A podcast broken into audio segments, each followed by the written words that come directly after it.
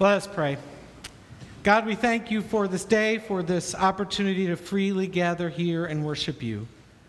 And Lord, we pray that you would speak into our hearts, minds, and lives in these moments, in this day, and each day. That which you have for us. May my words be yours. In Jesus' name. Amen. This is our sixth and final week of a journey of the spiritual disciplines, disciplines, tools, and practices that help us to focus on God. These tools, practices, and disciplines that hopefully become habits that then become a lifestyle for us so that we can be changed people. And as we look at these things, we've looked at five so far, and we conclude with our sixth today. We have looked at prayer and the scripture, worship and solitude, celebration. And now today we come to our last one Sabbath.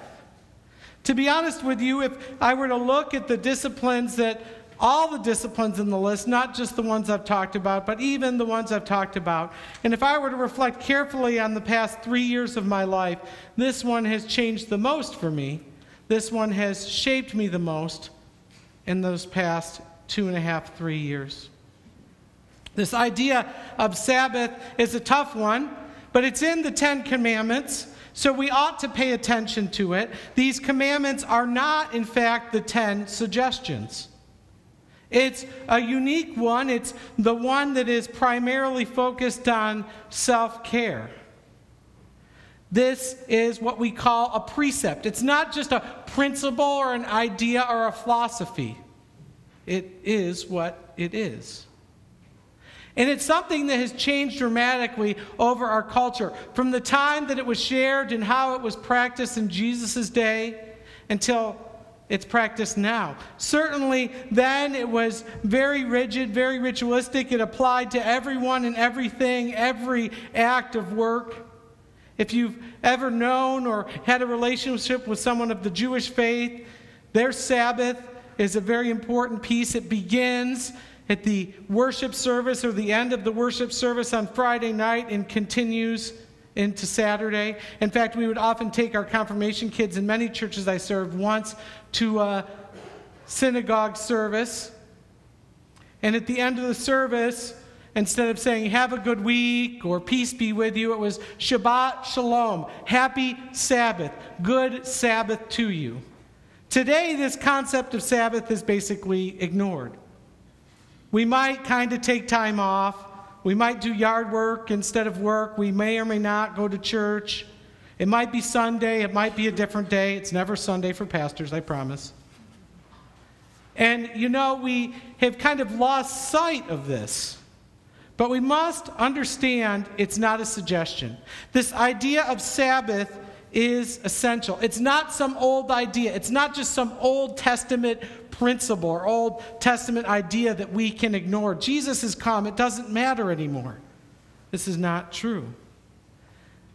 Sabbath is certainly scriptural, but it's countercultural, right? And yet, as Christians, we're called to be countercultural. We're called to be different, to not model the patterns of this world. We are citizens of God's kingdom, not citizens of the kingdom of busyness, the kingdom of the tyranny of the urgent, the kingdom of consumption, the kingdom of production. We're different. It's different. You know, we practice the Sabbath to remember that we're finite. Did you know that, that we're finite? That we're forced to slow. That we can't sustain a constant pace of work, a constant pace of going. That we take the Sabbath to notice our limits, to notice God's power. We take the Sabbath to avoid burnout. Burnout is a reality. In fact, I know burnout well. I've practiced it a couple times. We were friends for a while. We've since broken up. But this idea of Sabbath is so important. It may seem unimportant, but our pace of life, especially today, is not sustainable.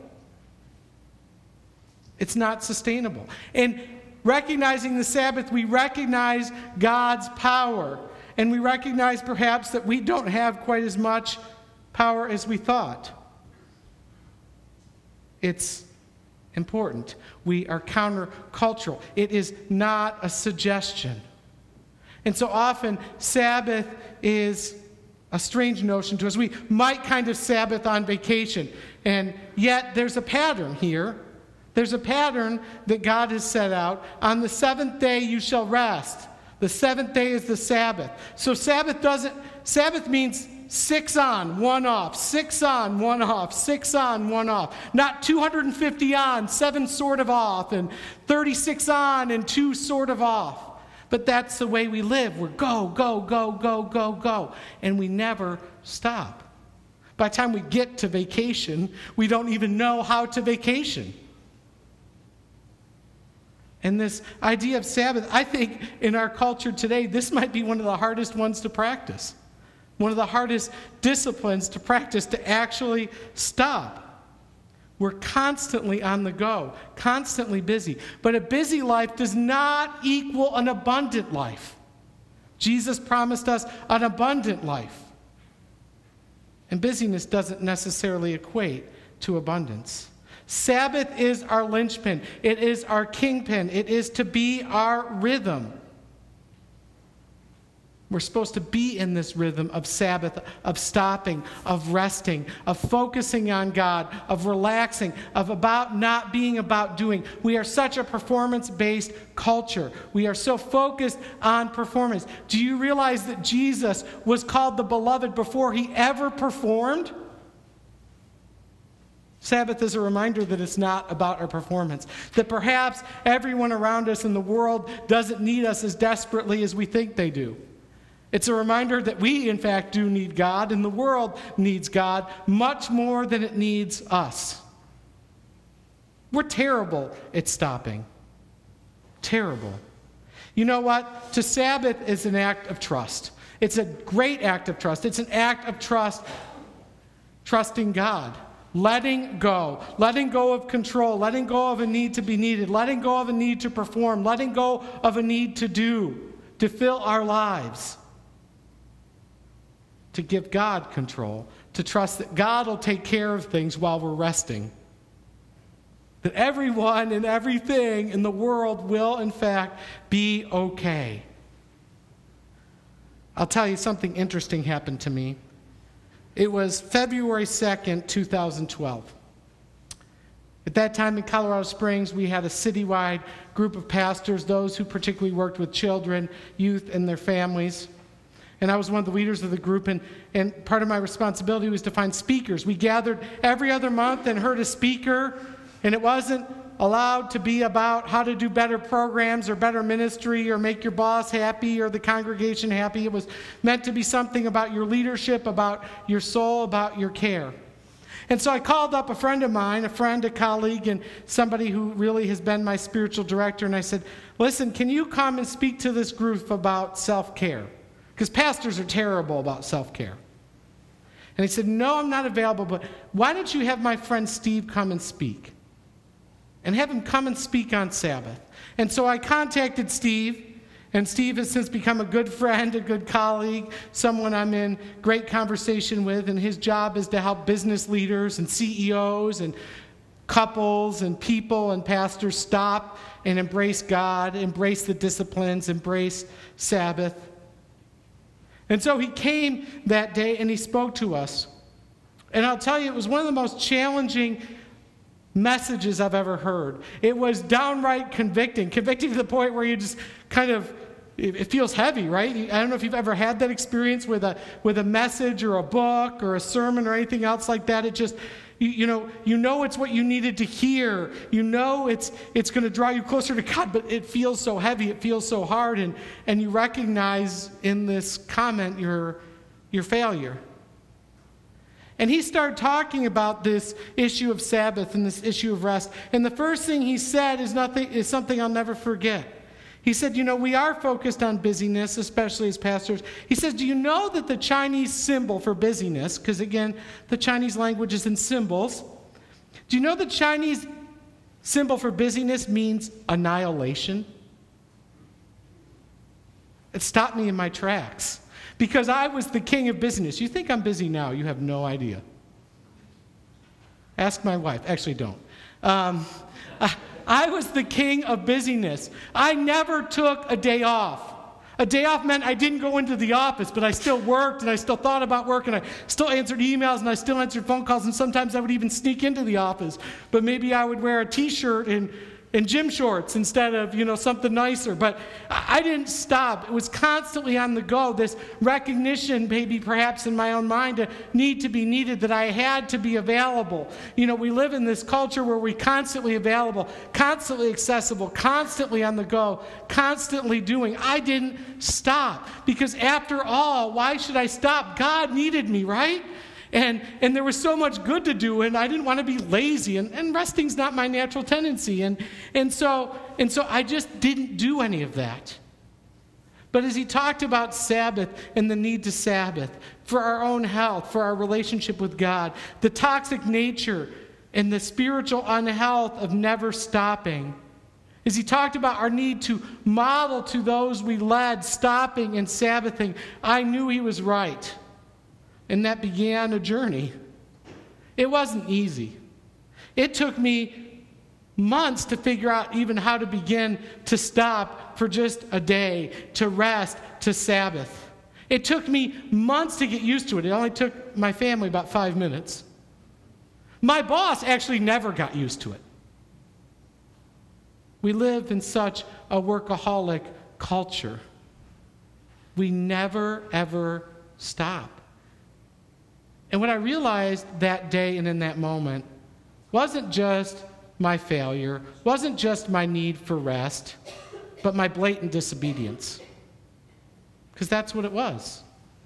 It was my blatant disobedience. That somehow I felt I was too important. Somehow, unintentionally, I forgot who was God. And you know, I can't say it's been easy to figure out. But I'll tell you, it's been transformative. And it is truly countercultural to stop. But it's the rhythm we're called to 6 1, 6 1. We look at our reading in Exodus, the Ten Commandments, again, and not a suggestion. It's one of the longest commandments in terms of verses. We need the explanation. Somehow God knew this was not going to be easy for us. And here's the interesting thing if we look at the scriptures for today and really most of the scriptures, we remember that the God of the universe, in six days he created, and what did he do on the seventh? Rested. That Jesus, the Son of God, come to save the world, lots to do on his to do list, lots to be, so many people in need, stopped. Who am I then to think I don't need to stop? Am I greater than the God of the universe? Than Jesus the Son? See, I realized my disobedience. It's interesting, we get to our reading in Philippians, and, and, and that's in your insert as well. And we had this conversation at Bible study, and I knew this would happen. The first question that comes up is what does this have to do with Sabbath? But see, this passage talks about this issue of confidence in the flesh instead of confidence in God. And that's what the issue of disobedience of the Sabbath is having confidence in ourselves in the flesh over having confidence in God.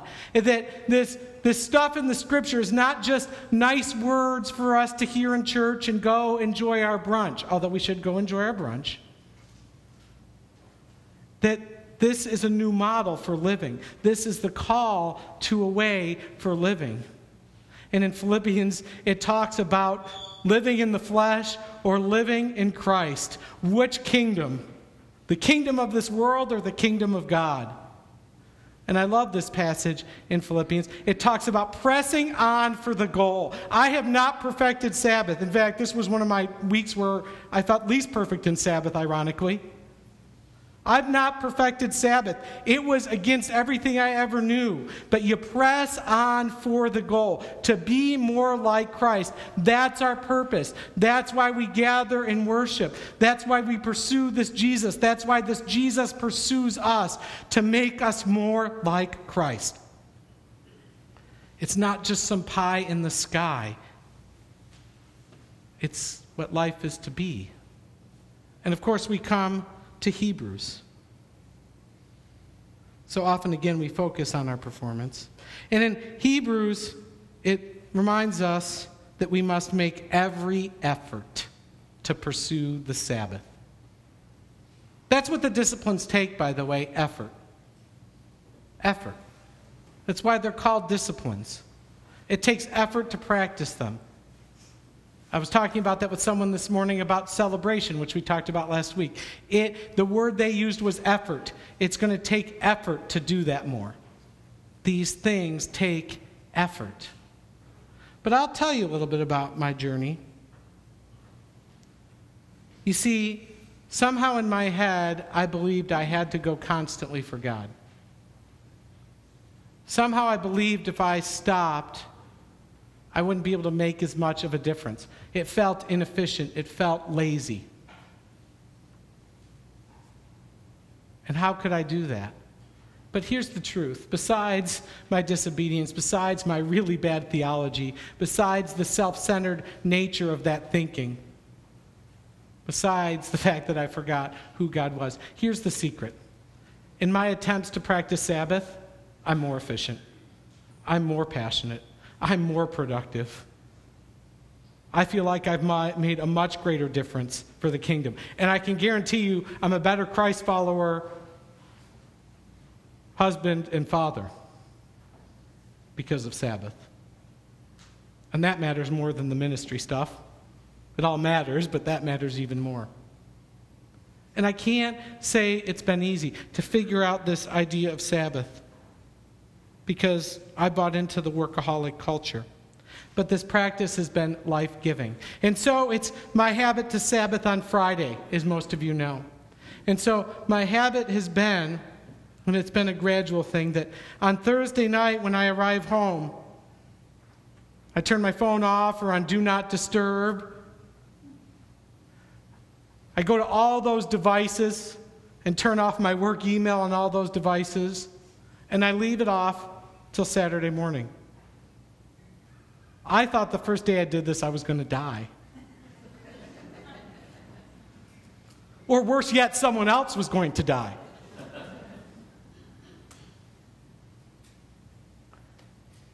And then I started to realize I shouldn't even have a to do list. I have a to do list every day. I like my checklists. We've talked about that. I shouldn't even have a to do list. And so I started spreading out those things that I traditionally done on Friday throughout the rest of the week. And it's interesting because somebody said, and Steve said this was very interesting, this guy who spoke. He said, On the Sabbath day, it's not about doing nothing. It's about doing only those things that help us focus on God, doing only things that are life giving for us. And so sometimes those things take effort. Okay, I, I, I kayak a lot on my Sabbath. It's really hard to kayak without effort, especially in the creek. I'm going to end up in some other state if I don't put a little effort in. Okay? It's to do those things that are life giving. It's to stop and give this day to God. It's to stop and rest and recognize who God is and who we're not. And I can't say I perfected this. You know, sometimes I forget to turn the work email off on one of the things. Or sometimes a work email comes to my personal email and I instinctively answer it right away, and then I hit send and I go, oh, shoot.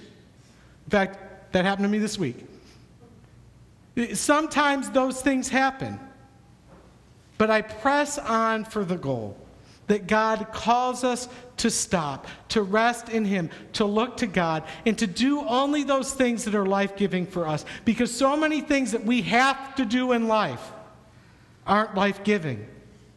So many things.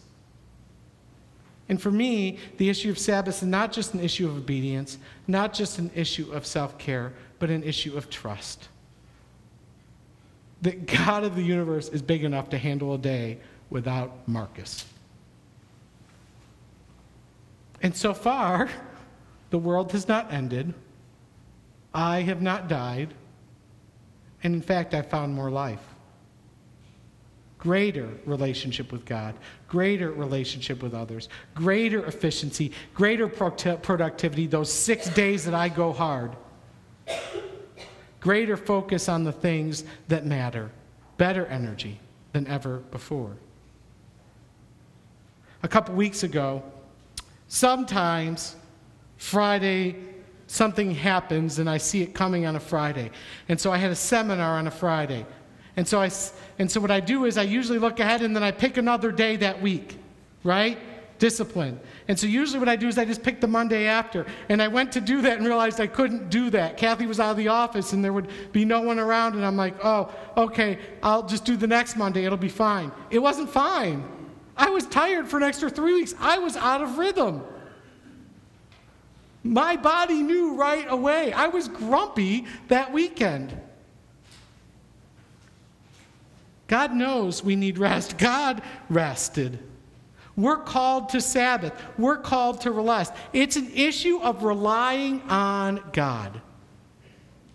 And so, in the midst of my imperfection, in the midst of my pressing forward toward the goal, in the midst of my making every effort to Sabbath, I'm committed to the Sabbath. It's not a suggestion. It's the spiritual discipline that perhaps in our culture that needs to be reclaimed the most. And my hope and prayer for each of you is that you too would be a people of the Sabbath, to embrace this call, to trust God, to rest, to be restored, and that this will bring greater life than what we do now. We can't give busyness priority. We've got to give God priority. Easier said than done. Let us pray. God, we thank you for the challenge of the Sabbath, that you know better than we what we need. And God, in a culture that is constantly attached, constantly busy, constantly available, constantly on the go.